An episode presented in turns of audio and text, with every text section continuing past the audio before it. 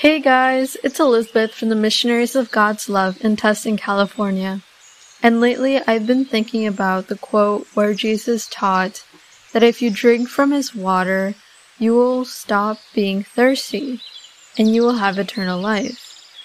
I think this is very true because whenever we seek things in this world, we never feel fully satisfied.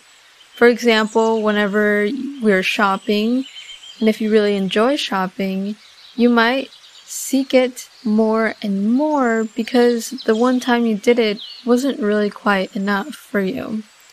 But I feel like with God, once you start praying with God and once you finish, you feel satisfied after spending time with God. Thank you. Have a great day.